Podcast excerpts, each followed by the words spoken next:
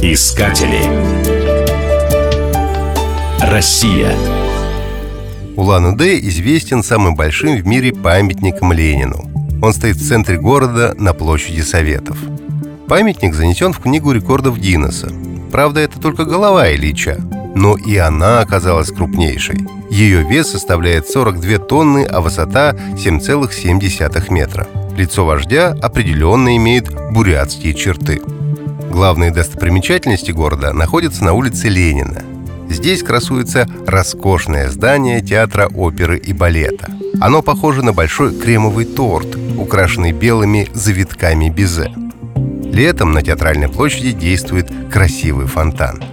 Через царскую арку с надписью «Верхнеудинск», так раньше назывался Улан-Удэ, вы попадете на местный Арбат – Пешеходную зону украшает несколько интересных скульптур и памятников. Один из них посвящен Чехову. Бронзовый Антон Павлович присел отдохнуть на скамейку. На стене укреплена табличка с цитатой из дневника писателя «Верхнеудинск – миленький городок». С ним можно согласиться. Будучи в Бурятии, невозможно не посетить Дацан – буддийский храм.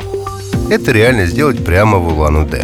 На окраине города, на вершине сопки, расположен Датсан Римпаче Бакша. Визит в храм позволяет открыть новую культуру с необычными обычаями и традициями. Это иной мир, другая вселенная.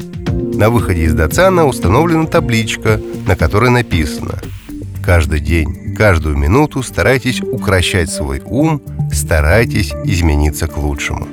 Будьте усердны и терпеливы.